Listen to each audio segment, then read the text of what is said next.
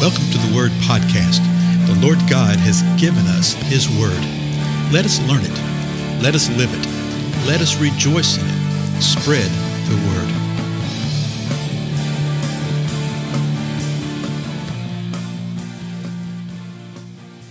Blessings, everybody. This is Dale. Thank you so much for joining me on the Word Podcast. This is episode 1203. Can you believe it? We've done more than 1,200 of these things so far. We're just pressing on, right? We're continuing to look at Matthew chapter 24 and chapter 25. We're actually at the end of chapter 24, 25. And we're doing this coming out of Daniel chapter 9. If you've been with us in previous episodes, you know why, so I'm not going to go into all the details of all that. The, the passage we have today, though, is one that is, I mean, just absolutely profound if we just pay attention to what's going on.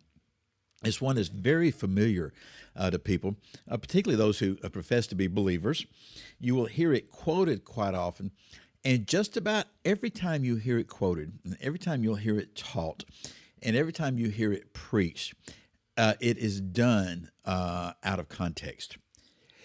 And I don't want to say it's done in error, okay, but it's close to it. It's out of context. This passage is used to uh, exhort and encourage and to teach things that we as believers are to do. Okay, there's things that we are to do, and there's no doubt about it.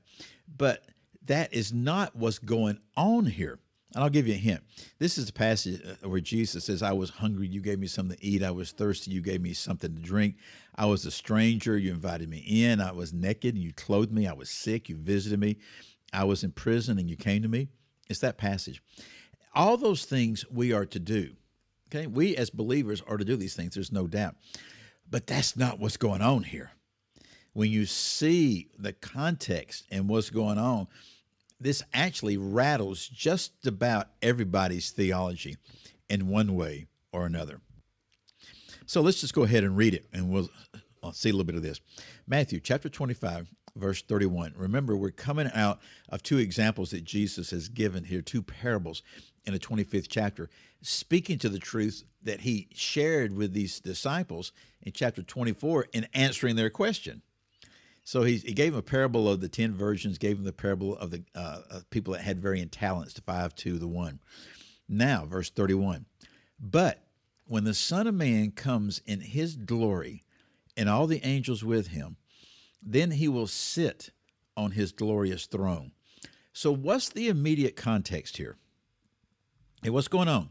He picks up the idea of answering their question when will these things occur, and what will be the sign of your coming again and of the end of the age? That's what four disciples had asked Jesus. And now they're in the Mount of Olives, and all the disciples are hearing the answer. Jesus is speaking for two chapters in Matthew. And now he's saying, but, but, but what? Well, tied back into these parables and everything he's been explaining to them, what he said to them about the days of Noah and all these kind of things.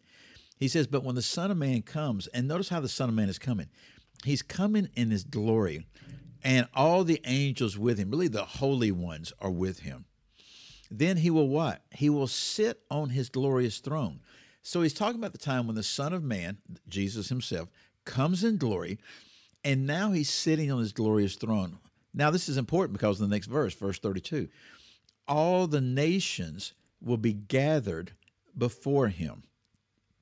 So, what is the scene here? The scene is the Lord has come and he's come in his glory. He's now seated on his throne, and all the nations are gathered before him.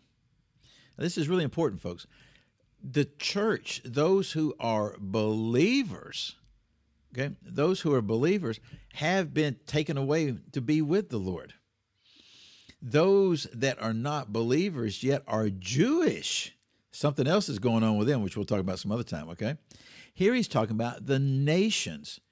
When he uses the phrase nations, that, that's everybody else that's not of Israel, okay? And everybody else that is not of, uh, uh, of true believers in him.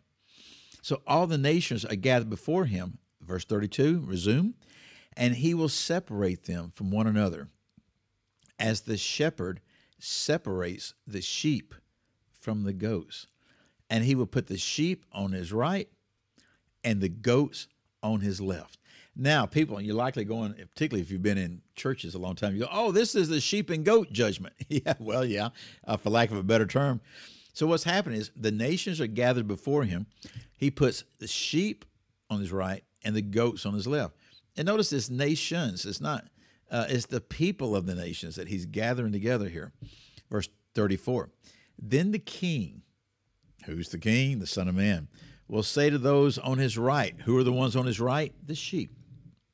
He will say to those on his right, Come, you who are blessed of my Father, inherit the kingdom prepared for you from the foundation of the world. Now, folks, this right here is just amazing. And this really does just rock a lot of people's uh, theology, their eschatology, what they think of end time things. Because quite often people say, well, once the church has been raptured, there will be nobody else that will be able to be saved. Uh, that's not what the scripture teaches. Now, the scripture does teach that today is the day of salvation. If the Lord is calling you, if He's drawing you, today is the day to respond. I would not wait to another day. But you see other people that will be believers. There will be some that are Jews.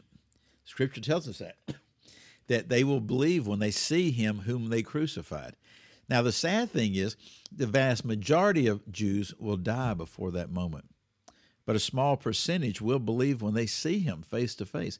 Here you have the nations, and Jesus is saying this. He's describing them this way. Look at verse 34 again. Come, you who are blessed of my Father, inherit the kingdom prepared for you from the foundation of the world. Now, let me read the, uh, the next few verses here, and then we'll have to pick this up later in the next episode, because I want you to see their response. Jesus says this to him For I was hungry, and you gave me something to eat. I was thirsty, and you gave me something to drink. I was a stranger, and you invited me in, naked, and you clothed me. I was sick, and you visited me. I was in prison, and you came to me. Then the righteous will answer him, Lord, when did we see you hungry and feed you, or thirsty and give you something to drink? And when did we see you a stranger and invite you in, and naked and clothe you? When did we see you sick or in prison and come to you? The king will answer and say to them, Truly I say to you, to the extent that you did it to one of these brothers of mine, even the least of them, you did it to me. These folks are absolutely dumbfounded. These people of the nations, they, they have a hard time believing what's going on. Now, folks, again, these are people who were not believers. Because they weren't believers. They're of the nations. If they had been of the nations, had been believers, they would have been raptured by this time they would have been taken away. But they had done these good deeds, and who did they do them to?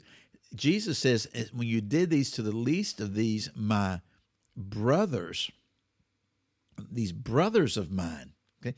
Who are the brothers of mine? Well, we really don't know. Is he speaking to the Jewish people? I think so. Is he speaking uh, maybe even to those of the nations? Perhaps, you know, that all mankind is his brother, but particularly to the Jewish people. These people of the nations are the ones that will be helping the Jewish people and helping the church during the great outpouring of wrath of the man of lawlessness, the great tribulation. They will be helping, they will be feeding, they will be doing all sorts of things. They're not believers, but they're doing these good things.